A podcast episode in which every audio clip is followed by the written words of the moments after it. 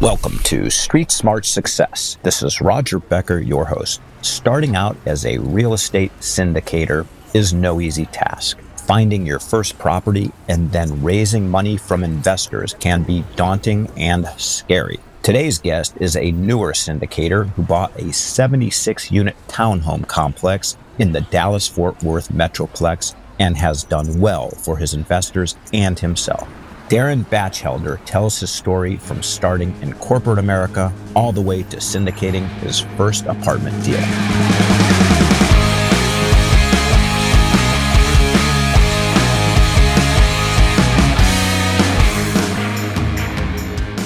So today we have with us a very nice guy who I heard on another podcast, truthfully, and I was just impressed by just what a gentleman he was and uh, also his knowledge and uh, what he's endeavoring to do as a uh, senior executive coming out of kind of corporate ranks, getting into the multifamily industry, and uh, which I have an incredible amount of respect for, just given the, the heavy lifting involved in that. And we're going to hear some great gory details from Darren Batchelder, who is the principal of TZK Properties. Darren, thank you so much for taking your time to join me on Street Smart Success. Absolutely. Roger, appreciate you having me on. You bet. And uh, we're going to have some fun. And I'm going to, because your, your background is in stuff I don't really understand. So I'm going to go out on a limb and ask some really dumb questions and you can help me along and, and my listeners can learn a thing or two. Before we get into kind of what you did in the loan brokering business, I just wanted to ask you,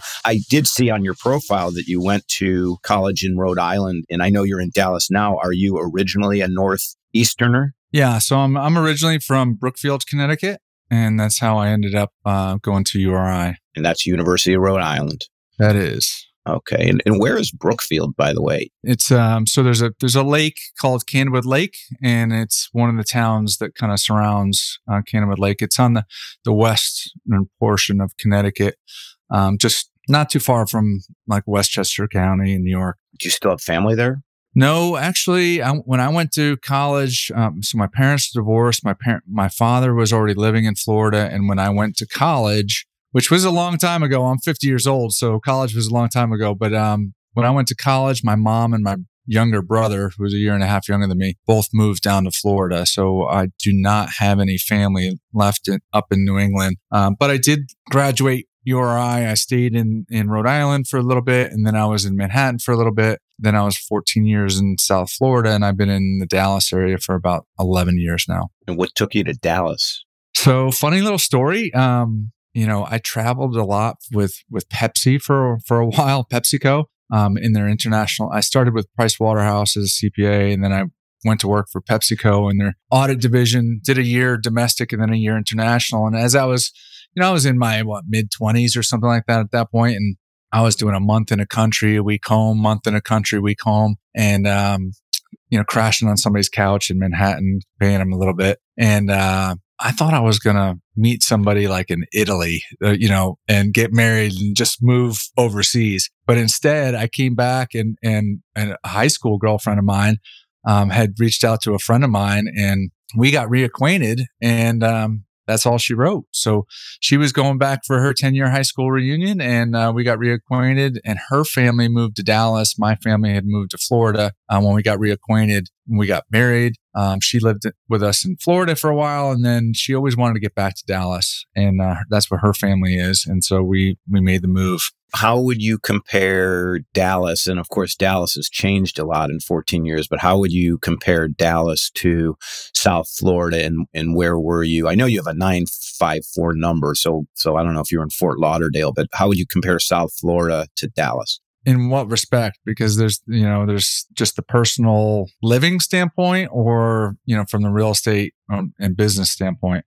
yeah, good question. I would be more curious, believe it or not, on the personal. Like, what's it like living there day to day, quality of life, and sure. So I I lived. Uh, my wife and I lived in Fort Lauderdale first, and then when we started to have children, um, we moved out to a town called Parkland, which is between Fort Lauderdale and Boca Raton, and it's a little bit inland. You know, really nice area. You know, very nice homes. You know, upscale area and we started raising our family there. So there was a good school system, whatnot. But what I would say when we moved to Dallas, uh, she, you know, she was the one that really wanted to move for her family. And when we moved to Dallas, I think I was the first one to say, you know what, I love it here. And then my kids were second. They were like, I love it here. They were seven and nine. Um, now my son is a sophomore in college. My daughter is a senior in high school. And then my wife came around. And the reason why it took her a little while longer is she's very routine oriented. And so she had her gym and, you know, her friend group and all of that had to change when you move. But one of the things that we found when we moved from Florida to the Dallas area was that, you know, the people are just very friendly here. I mean, it, it took a little bit. We felt like we were in the twilight zone for the first week or two. Like people were saying, you know, hi to us and being friendly to us. And my wife would go walk in uh, in someplace and somebody would open the door for her. And, and, you know, it was just things that we didn't really see in South Florida. Everybody, you know, it's very, very populated and dense in South Florida. And a lot of people moved from kind of the Northeast, from New York down there. And everybody's kind of, you know, focused on themselves. And here I remember walking into a CVS and some, the person at the counter was like, you know, good morning. And I'm, I look over and I'm like, you don't know me. And, you know, it was just the difference of living in a, in an area where people are just cordial and friendly to each other.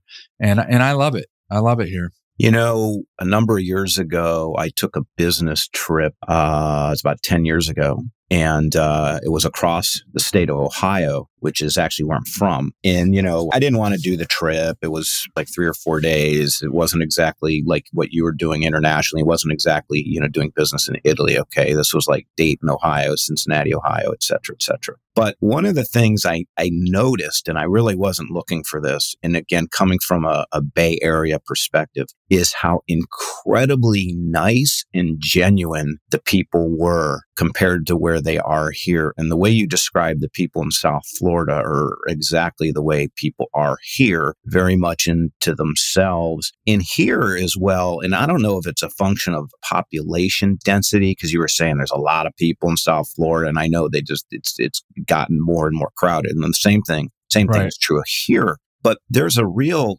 passive aggressive vibe here that you don't necessarily pick up on until you go somewhere where people, like you were giving the example, the person at CVS, well, it's genuine. It's not just customer service. It's a weird thing that people are just nicer.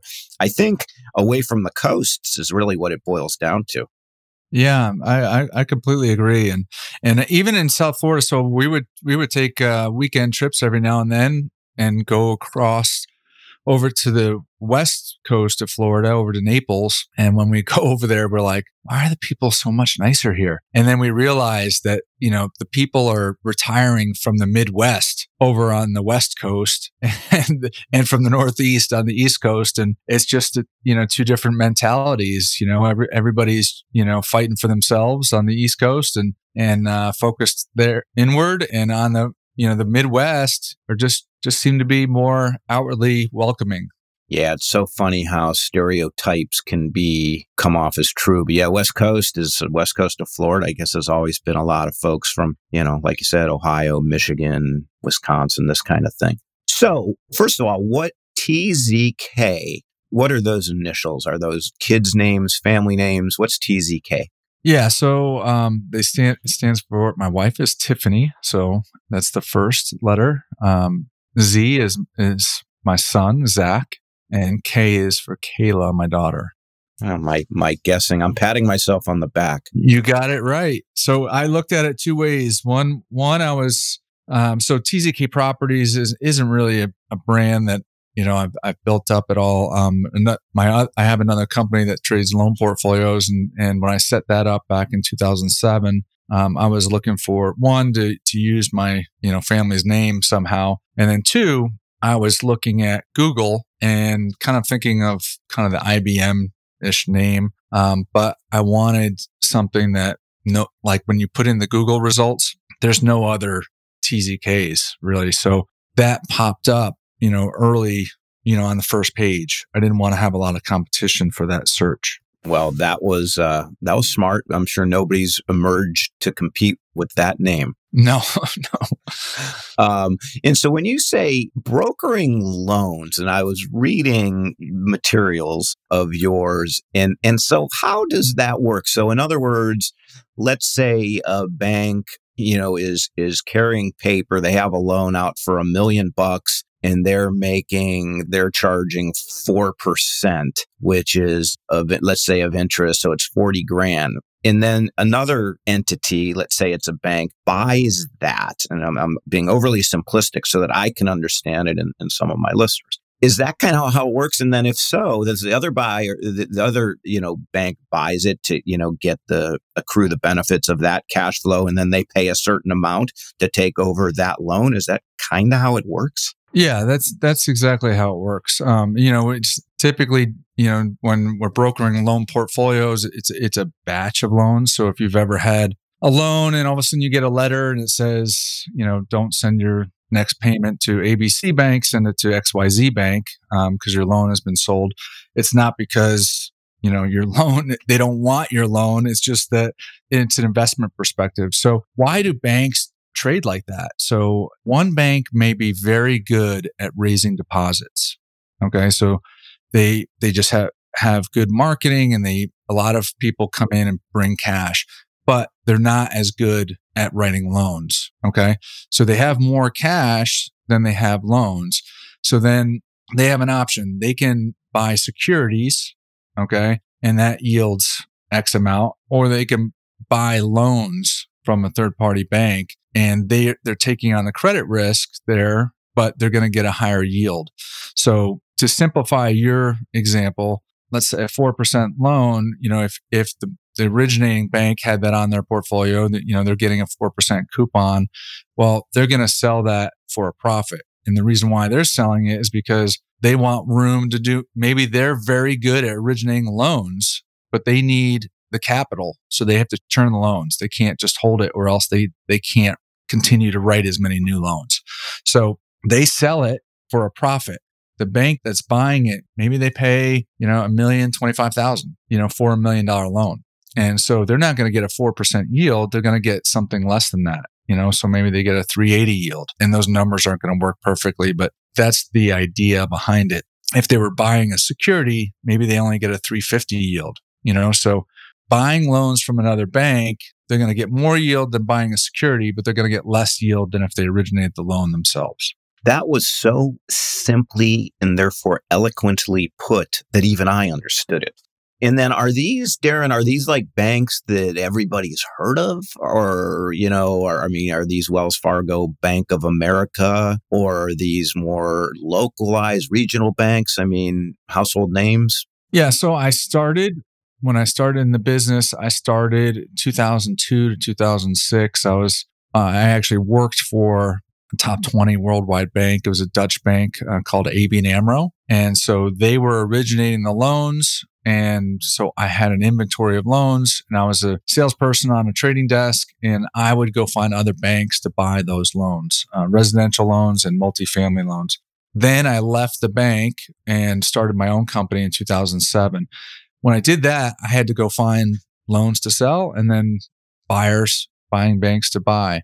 And um, to answer your question, yes, um, you would know uh, a lot of the names that I've I've sold, you know, brokered loans for, and then a lot of the names you wouldn't know. So I've worked with household names, and I've also worked with regional community banks that you know, unless you're in that local market, you wouldn't know. Uh, and again, very elementary question. I'm thinking to myself, why do they need a broker? Why does said institution need a broker to identify another broker? Or is it just because they don't know who's in the market at any given point in time? There's intellectual property in the process that they don't know, uh, negotiation, or what's the value that the broker provides in that scenario?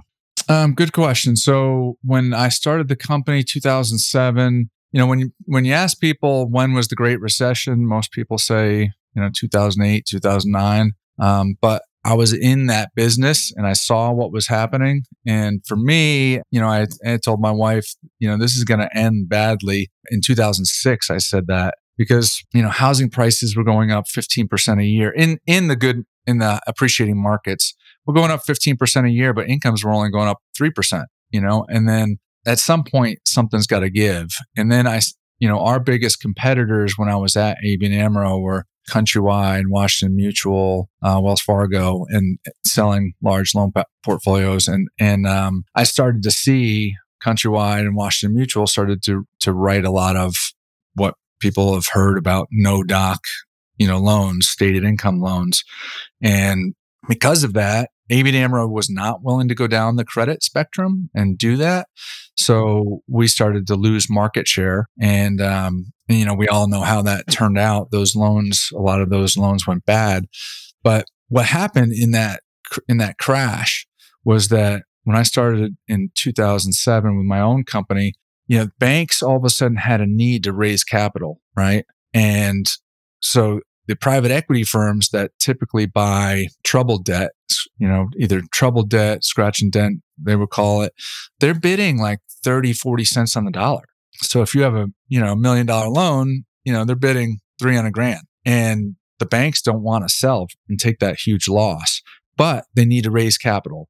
So the position that I took was because all my relationships that I built at ABN AMRO were with other bank institutions that were buying high credit quality loans. My pitch to these banks that needed to raise capital was, Hey, look, I can, I can sell your loans and get you par, which would mean you wouldn't get a profit, but you wouldn't have a loss either. But you have to sell your better loans. You have to sell your high credit quality performing loans. And so for, for that, you know, I differentiated myself from the broker community and these banks typically weren't in the need to sell those types of loans. But, you know, all of a sudden they're in the middle of a, you know, the great recession and all the banks are in trouble and they need to raise capital. And that was one way to do it. Wow. Are you saying you saw that coming and that's why you went out on your own to leverage against that opportunity? Um, not necessarily. So when I was at ABN AMRO, I, you know, I think the man upstairs, I, I did very well uh, financially, and and uh, you know my house, my wife wanted the bigger house, and and I I told her, look, at some point this is gonna this is gonna end, and when it does, I don't want to ever work for anybody again. I want to start my own business, but I didn't know how to do it. I didn't know what I was gonna do. I just knew I was going to start my own business. I didn't want to ever go back to corporate. And uh, so I needed to put a lot of money aside. And so that's what I did is I put a lot of money aside. And, um, you know, when, when I left the bank, I actually took like six months and got my handicap down. I played a lot of golf and, and I was trying to figure out what to do. I was, I was looking at some, um, commercial real estate deals, but I couldn't find anything that made sense to me and then I just called up some of my old customers, banking customers, and and said, you know, hey, if I was to start up a one man shop, would you do business with me? And and I kind of thought all these banks were going to say, hey, Darren, man, I liked working with you when you were under the ABN AMRO umbrella with a big corporate umbrella, but you know, I'm I'm not comfortable working with you, you know, as a one man shop. But instead, what I heard them say was, hey, Darren, look, if you could find me quality loans, I'd, I'd buy from you all day long. The counterparty risk is not with you. It's with the bank that's selling us the loans.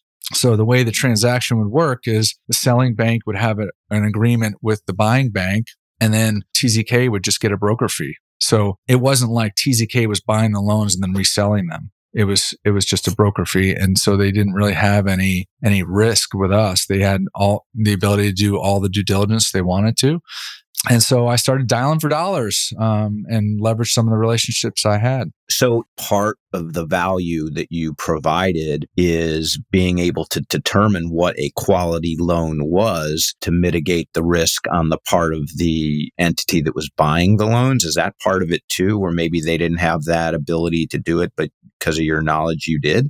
No, I think I think it's just okay. Some of these banks were not in the business of selling loans on a regular basis, but they found themselves in a need to raise capital. And I presented a solution where, hey, I have buyers, I have relationships with, with other banks that will buy where you don't have to take a loss. So that was attractive to them. So then, you know, with a few phone calls, I call up and, you know, I tell the, the buying relationships I have, Hey, look, this is the bank that is looking to sell this. You know, they've, they've um, positioned their, their loans look like this. You know, you'd have the ability to do due, due diligence on them. And, um, you know, do you have interest? And this is the price they're looking for. And, you know, here's the coupon. So here's your yield. And is that attractive?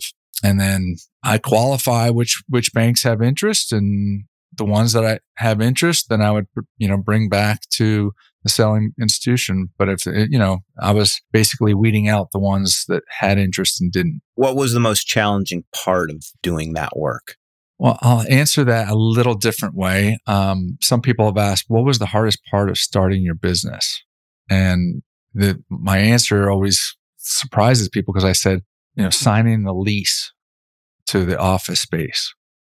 People are like, what? Like, why, why is that difficult? Was it a long-term lease? Was it really expensive? What, what's the deal?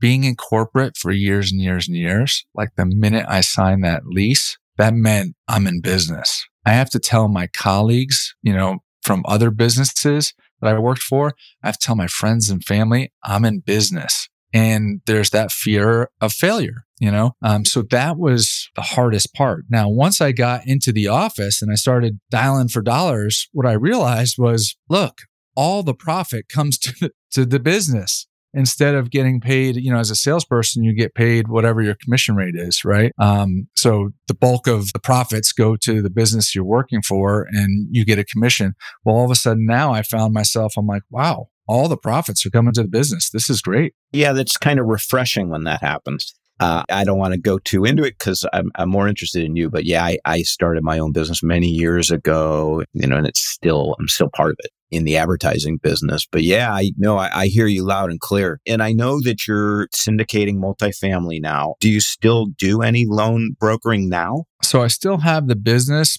um, but I had to pivot a number of years back. So you know, from like 2007 to probably 2011, 12, um, that business model worked because a lot of banks were deleveraging their balance sheet. But then, you know, the banks started to become more healthy and didn't have the need to sell on a regular basis. And what I found was you know, every time I was representing, you know, a large institution, their loans look a certain way, right? So then we build up a buyer base for those loans and then maybe we sell for them for two or three years and then they say, Hey, we, Darren, we don't need to sell anymore. And now I got to find another seller and their loans look different. So the buying group is different. So it was something that I realized wasn't as, as uh, scalable so I had to pivot. And what I did was back in, I don't know, 2011, 2012, I had a bank that bought a lot of loans from me and they had a correspondent program on the residential side. And, and I helped them grow that program. And um, that had, took probably a year and a half, two years of work to build that up. And then since then, it's been a nice kind of revenue cash flow machine coming back. So um, that's afforded me the time to to go after the real estate side.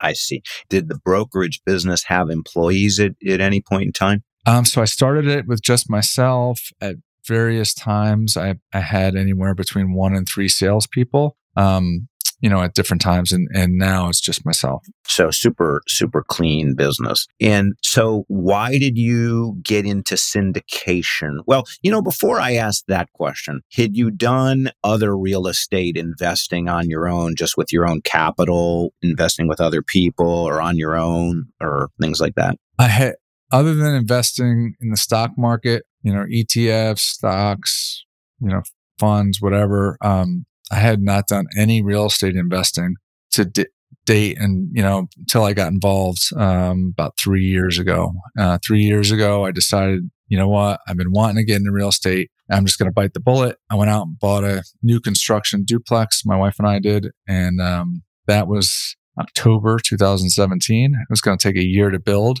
and um, once i signed the contract on that i realized you know i'm going to make a little money on this but it's you know, it's going to take me forever to build any real wealth doing duplexes and fourplexes. And so I wanted to go bigger. I found a group that specialized in multifamily and I mentorship group and I joined that group and I met a ton of people that were doing it. And once, once I surrounded myself with those people, then I was like, if they can do it, I can do it.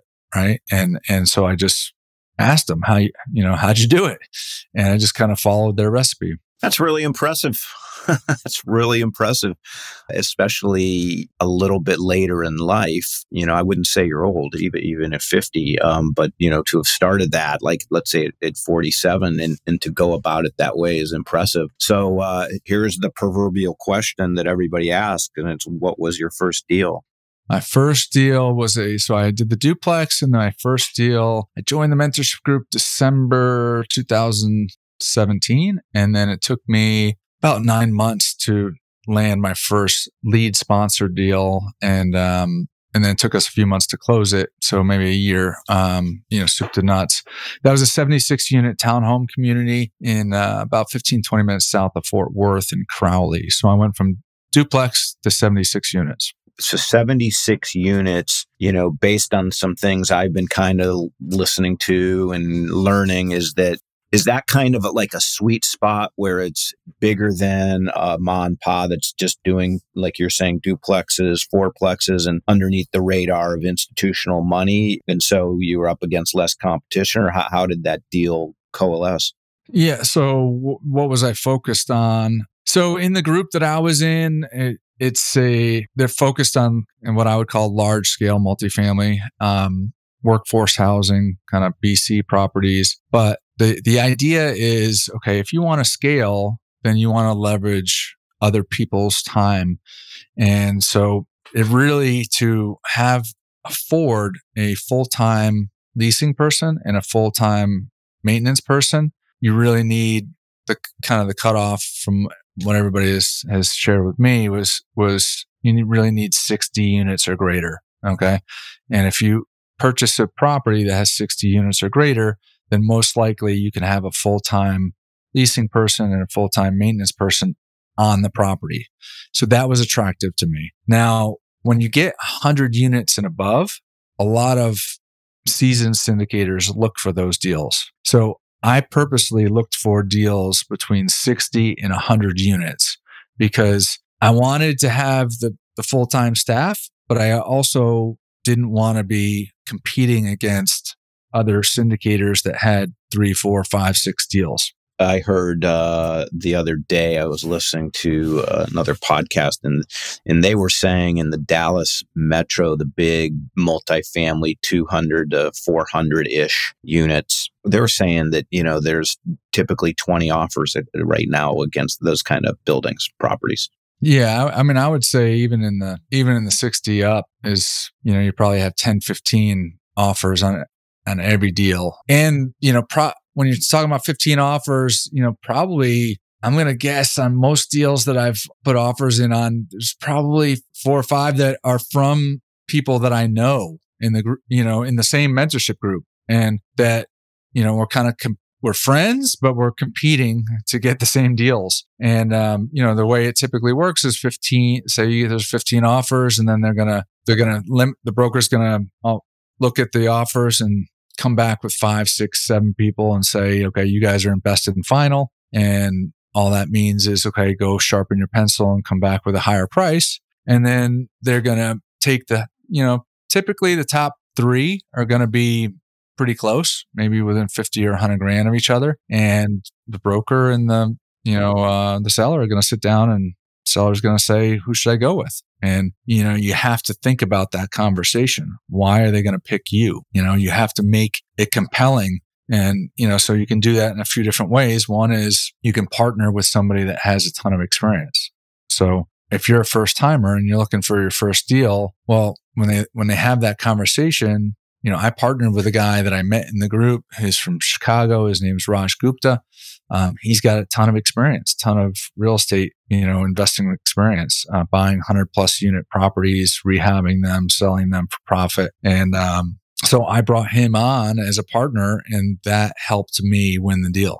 I see those 60, 76 units. Did they uh, cash flow when, when you took it over? Yeah what was prior to i'm assuming there was a value add component to it but even prior to that what was i guess on the front end do you recall what the cash on cash was um, we bought it at a six cap um, so you know, if you bought it with no leverage, you were going to get a, you know, 6% return. Got it. So you got a, in how much, how much lifting did you have to do uh, on the value add piece of it? Because that sounds like a, a great deal. Um, you know, it was it pretty much, it was, this property was 1982 or 1983 construction, all townhomes. It was all original. So the seller was a California family who owned it for over 10 years. They, you know, their whole goal was just keep it full and cash flow and they were in at a very low basis, you know, so they, they were not trying to keep up with market rents.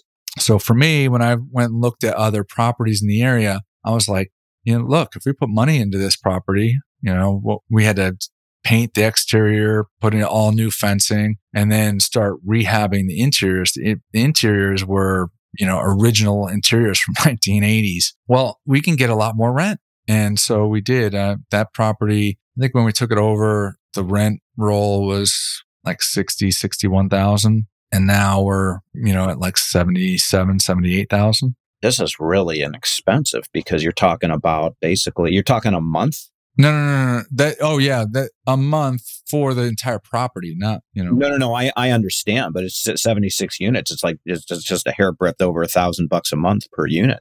Yep. Got it. Was it C class? Is it C class? Yeah, I would say it was. You know, it was kind of like a C to C plus, and you know, we wanted to make it C plus, B minus, and and you know, it's probably in that in that area.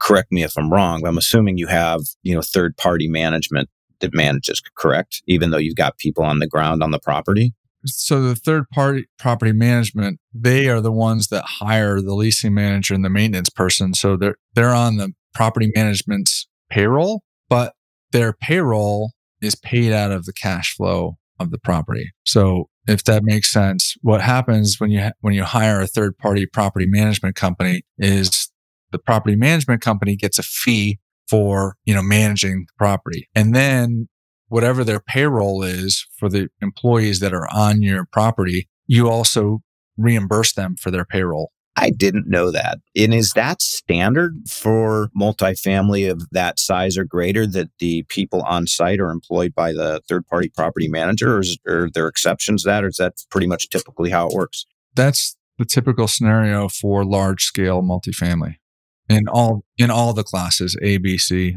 Oh, okay. And that makes a ton of sense. And so I guess my question is, I, I guess theoretically, then, as the principal GP, I mean, there, there then in my mind, there should be, unless the management company, you know, stubs their toe and you have an issue and you, you need to change things. If that's not the case, it sounds like it's pretty much, you, you don't have to do a heck of a lot, but collect checks, correct?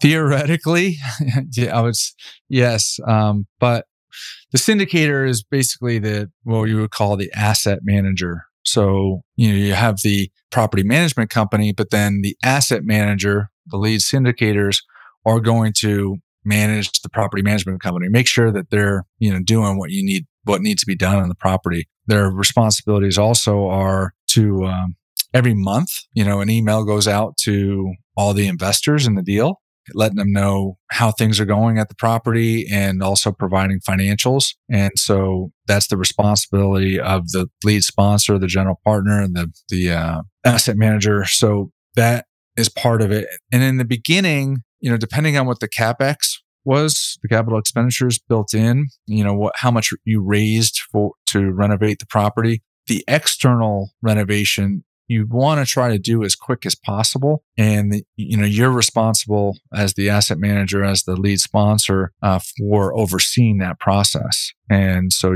you know, you may hire a third party uh, general contractor that is not associated with the property management company, or you might take a referral from the property management company. Um, but then you're responsible for negotiating that, you know, price and also overseeing that rehab, make sure that you know, it's, it's of quality. And then, you know, once the exterior is complete, that brings in a night, you know, a better tenant base because people drive by and they're like, oh, it's got a new paint job. There's new fencing. That property looks much nicer than it used to be. They must have new ownership. Let me go check it out. So it draws in a higher uh, tenant profile. Then, in terms of renovating the interior units, you do that as people leave.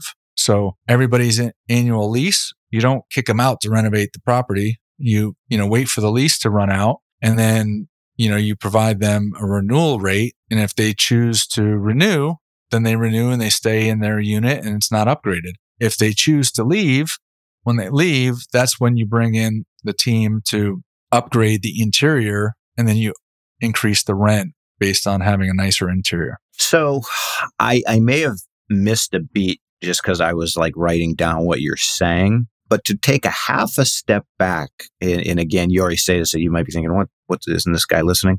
Um, is this. So you're saying that it's up to you to do the exterior improvements you know when you buy the property and not not the third party management company but then they they handle the interiors is that the gist of what you were saying so the general partners are responsible for everything right so they've purchased the deal and they've presented you know forecasted returns to investors and presented a business plan. Hey this is what we're going to do. We're going to paint the property. We're going to put new fencing up. That's going to attract a higher quality tenant. Then we're going to put you know x amount on the, in on the interior units, and we think we're going to be able to get you know an extra hundred dollars in rent per month uh, by having the upgraded unit. And how do we know that? Well, we look at other properties down the road, and they're getting it already, and so you know that's kind of the business plan, and we're ultimately responsible. Okay, the property management company is their responsibility is you know that one they've got to hire the employees they oversee the employees they do all the accounting, they pay all the invoices, and they collect all the money. Okay. They also, depending on the property management company, they also will oversee any all the interior renovations. So, you know, the maintenance guy on staff, maybe the maintenance guy is, you know, changing out the ceiling fans and the faucets and the knobs on the on the uh, cabinets, but in terms of painting, maybe, you know, we we end up the third party property management company brings in a third party to come in and you know paint the walls and and um, and then hires a cleaning company to come in and clean it at the end you know that type of thing but you're saying they don't deal with the the exterior of the building.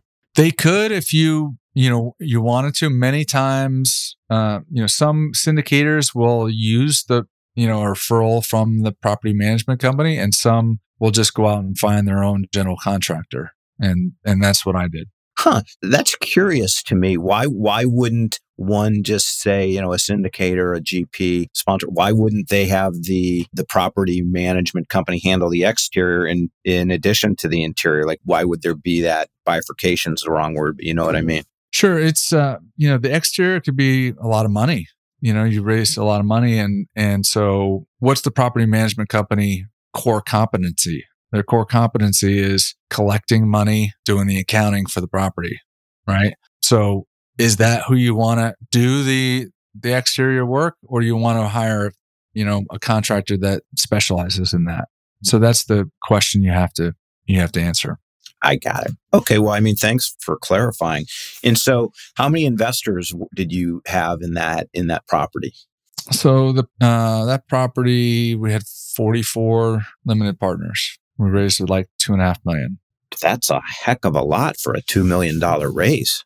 So what, what, what did you have as a minimum? We had a 50,000 minimum and we had investors from 50,000 to 200,000 and we had a few that you know came and said hey look Darin I want to get in the deal but you know can I get in for 30 or 35 and you know we let a few people in below the minimum I see yeah cuz otherwise the math yeah okay and then what was the preferred return and uh, at the beginning and has it been hit consistently? So you know the total irr was was somewhere in the you know the low teens maybe 12 13 percent 13 14 percent somewhere in there. I don't have the numbers in front of me. You know cash on cash of say 8 percent and then um, it's kind of going up as as over a five year business plan. So first year uh, we paid out six percent distributions. Second year COVID has happened, and we have unfortunately we have some slow pay and non pay customers out there. But you know we're I think we're in an extremely attractive position going forward, especially with the the new stimulus package um, and having 25 billion of of rent assistance in there you know, when I, when I got involved with multifamily, we, w- we would debate with other syndicators, not debate, but talk about what do we think the next downturn will look like? And so we thought, all right, well, people are going to look to save money in the next recession. The bottom 20% in the A properties will probably flow down to the B properties and 20 below 20% will flow down from B to C. What actually happened though for COVID was that A's and B's, like the, the tenant profile was such that people could work from home. You know, so a lot of those people did not lose their job. In addition to that, you know, A tenants and B tenants have, you know, more savings. So they're able to, you know, pay the rent. When you get into the C class, a lot of the tenants, you know, they're, they're paying, they're month to month and they don't have a lot of savings. And so a lot of them work in retail or restaurants or hospitality. And so they've been negatively impacted. So, you know, we're working with all of our tenants and to, you know, try to get them rent assistance and help them along the way. And, uh, you know, we'll see going forward. But I never, ever, ever thought that we would be in a position where, you know, the government mandates that you can't, you know, you can't evict for non payment of, of rent. And, you know, that's what we found ourselves in nine months of the, of 2020. And, um, with that, we still are cash flow positive every month. So that tells me that multifamily is extremely resist, you know, resilient. And, um, you know, people look to pay their rent and, you know, first food and then your rent. Have you determined to continue distributions or are you just holding tight to weather the storm for now? So we're in a very strong cash position. We we probably didn't use half of our rehab money. So we could make distributions, but you know, we're we're not making distributions because we want to make sure that we get through through this uh, COVID time period. You know, I just think it's the I'm a conservative guy, and you know, I also know you know people have asked me from my personal network, not kind of multifamily investors, but from my personal network that invest in the deal. Hey, Darin, man, I know that you've been in the multifamily loan trading space for years and years and years. You know, what's the risk in these types of deals? And for me, I, I didn't see it from owning real estate, but I saw it from trading loans was that the people that got in trouble were really ones that had their loan come due in a terrible economy.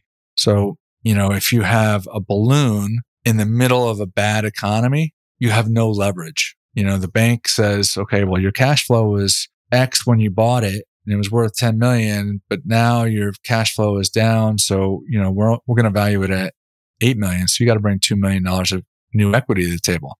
Well, I don't want to be in that position. Right. So I'm like, well, just don't get into a cash crunch. So, you know, in, in my mind, now's the time to, you know, hoard cash and just just in case. And so I I think that that's prudent for all the investors in the deal.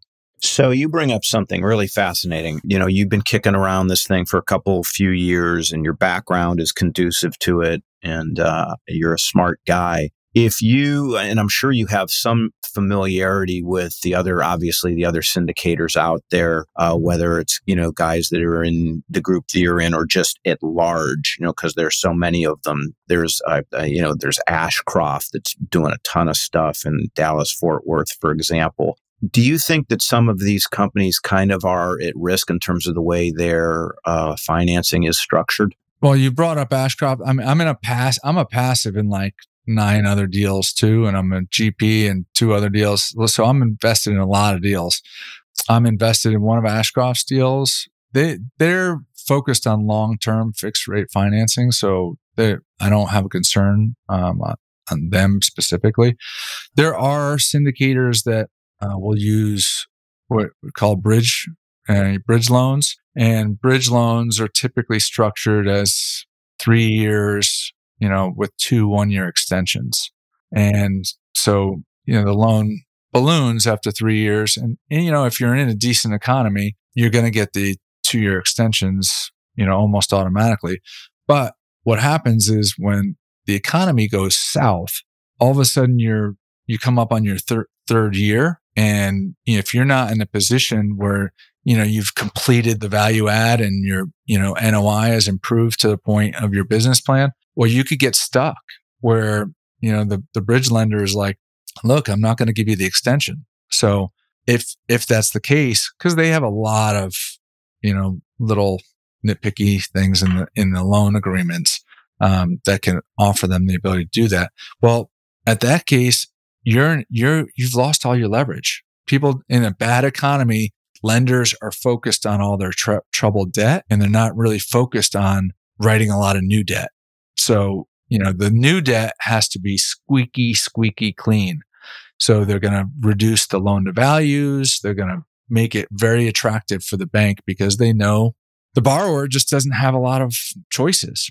Very, very interesting. Well, it could be some, you know, who knows? It's just a matter of when the economy turns south. I don't need need. I mean, it's a, that's all a timing thing. So, I mean, bridge debt can be great debt if you can buy the property, improve the property, and then either refinance into longer term debt or sell the property in that three year time period. If you can accomplish that, bridge debt is great because the prepayment penalties are significantly lower than than agency financing. But you could also get stuck where all of a sudden you're in, you're in year two and a half and all of a sudden the economy goes south and maybe we're in a year or two recession and you know you don't have a lot of options and and now you're now you're stuck you know, I'm going to go back a quick second. You're a passive uh, investor in nine other deals, you said. And are those all multifamily, did you say? All multifamily. Actually, this year I invested in one retail development deal, but the all the all the others are pure multifamily.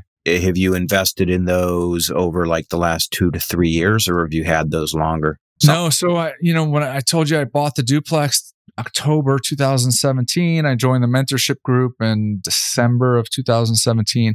January or f- February, I think February 2018 was my first passive deal. And then I, you know, I just pulled a lot of money out of the stock market and started to invest in one or two deals a month. And um, I feel like it's a better place to park my capital. You know, I don't when the when the stock market crashed and not you know, crash crash, but I mean, it went down what 30, 40% in, in March over a two week time period. It's come roaring back. Right. Um, but for that two week time period, a lot of people were, were scared, man. They're, you know, there a lot of the retirement money is in the stock market. I wasn't nervous at all. Like I don't have these, these multifamily deals, they don't have ticker symbols.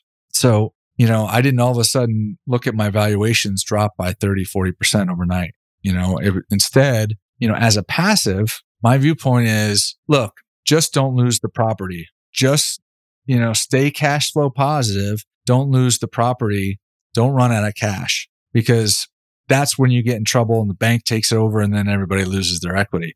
But if you can manage through that, you know, troubled time and still be cash flow positive and still make the mortgage payments, I'm a firm believer that I don't know what's going to happen in six months or a year or two years, but five, ten years from now, I believe that rents are going to be higher, inflation is going to be higher, incomes are going to be higher, real estate price is going to be higher. So, and, and, you know, I'm in, I'm investing in Texas and I just see the population boom. You know, people are moving in Texas from all over to the country of Texas. So are, are those nine deals with nine different sponsors? They are. And then have you had any of them reduce distributions? And it's still a pretty recent window of time. Are you talking about a couple of years and some less than that because you were doing them? The first ones were like two years ago ish. I guess three years ago. So 18 because it's now 2001. Have they all pretty much paid according to business plan or have you seen, have you seen No, no. Um, it's not like a straight line but some some people will ask like well who are the good syndicators and who are the bad ones and I'm like, you know, one, I'm not going to throw anybody under the bus. You know, it's just not who I am. Secondly, you know, a year after I invested in all these deals, I had one deal that I was like, oh man, this, this deal's in, in trouble. Like we're not, they're not paying out any distributions and, and I, they bought it. Occupancy was in the, you know, mid 80s and they were supposed to get up into the mid 90s and it's dropped even further and they're they're in the 70s and i'm like oh man this this deal is in trouble. Well if i had went and told somebody hey my worst deal is from you know eh, you know from x well that person is always going to look at that person in that light. Well a year later that deal right now is probably one of my best deals.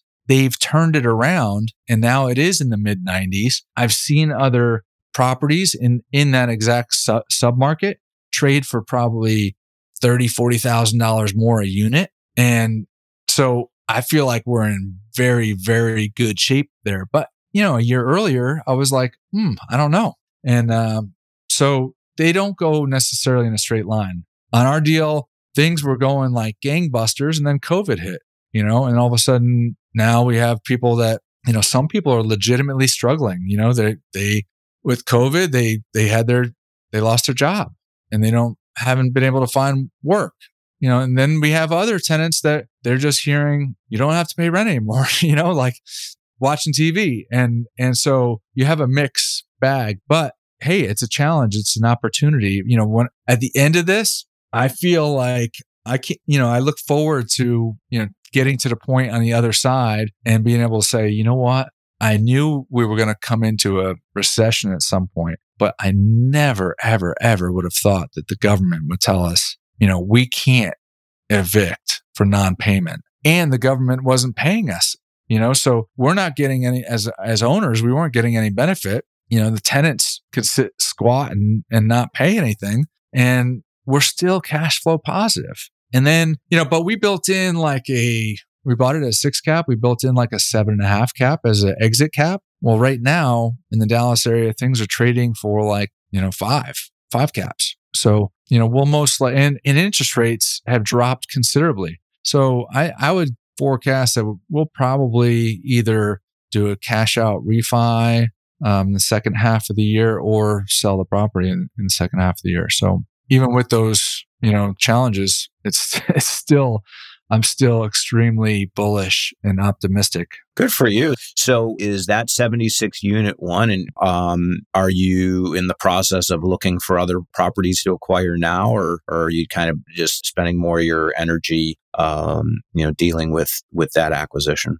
Um, good question. So when I we purchased it at the end of 2018, the first quarter 2019, I just focused on, hey, I never was a lead sponsor and, and asset manager on a on a property like this, so I wanted to get to understand it. Uh, so took the first quarter, didn't really look for new deals, and then I started looking for new deals. And over the last you know year year and a half, I've been runner up on three deals. It's, it's very competitive, like you had mentioned earlier. You know, it's probably 15, 20 offers. But in February, I was locked and loaded on a deal, like a 210 unit deal, about an hour south of Dallas, and um, I really thought we were going to win the deal and um, we didn't. We came runner up, and um, we came in actually at the same price as the other buying group. And I know the other buying group, but it came out they they had less red lines in their agreement than than we did, and that was kind of the tipping point.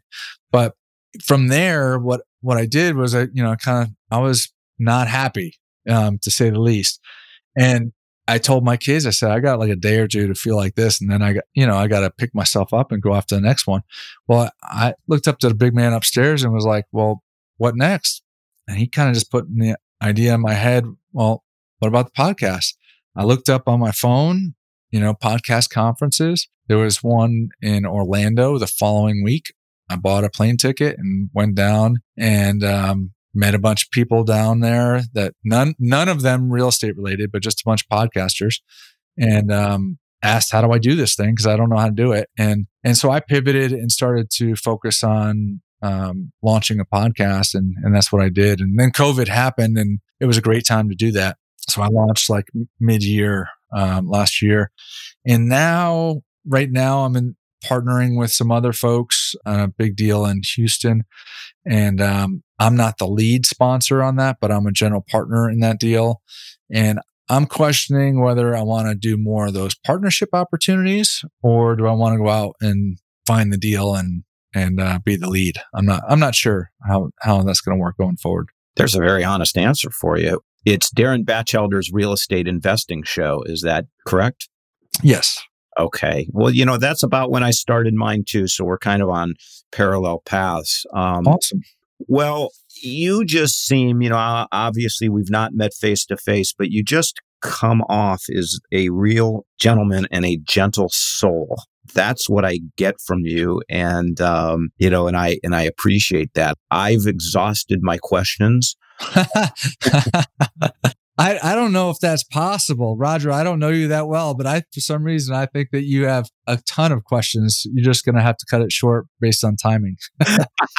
yeah, we can keep going. That's true. Yeah, yeah. That's true. I'm not, if I'm nothing else, I'm curious. That is for sure. But, you know, hey, I have so much respect for what you did. And, you know, a lot of people go to those mentoring groups and you know they they don't execute and they don't do anything because of the fear which i get it so you're a guy that like gets stuff done and i hope uh hope you have amazing uh, continued success I, I really do well, I appreciate that and right back at you. And if I could do anything to help you or your listeners, uh, you know, reach out anytime. Okay. How should one get a hold of you? Um, best way probably is is to go to my website, darinbatchelder.com. That's spelled D A R I N B A T C H E L D E R dot com. And um, there's a lot of information on there. If you put in your information, then you'll be updated on podcasts and investing tips and, and also future opportunities.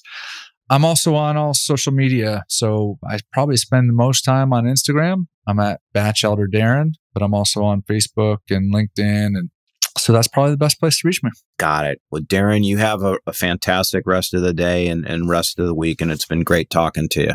Hey, I appreciate it, Roger. Yep. Talk to you soon.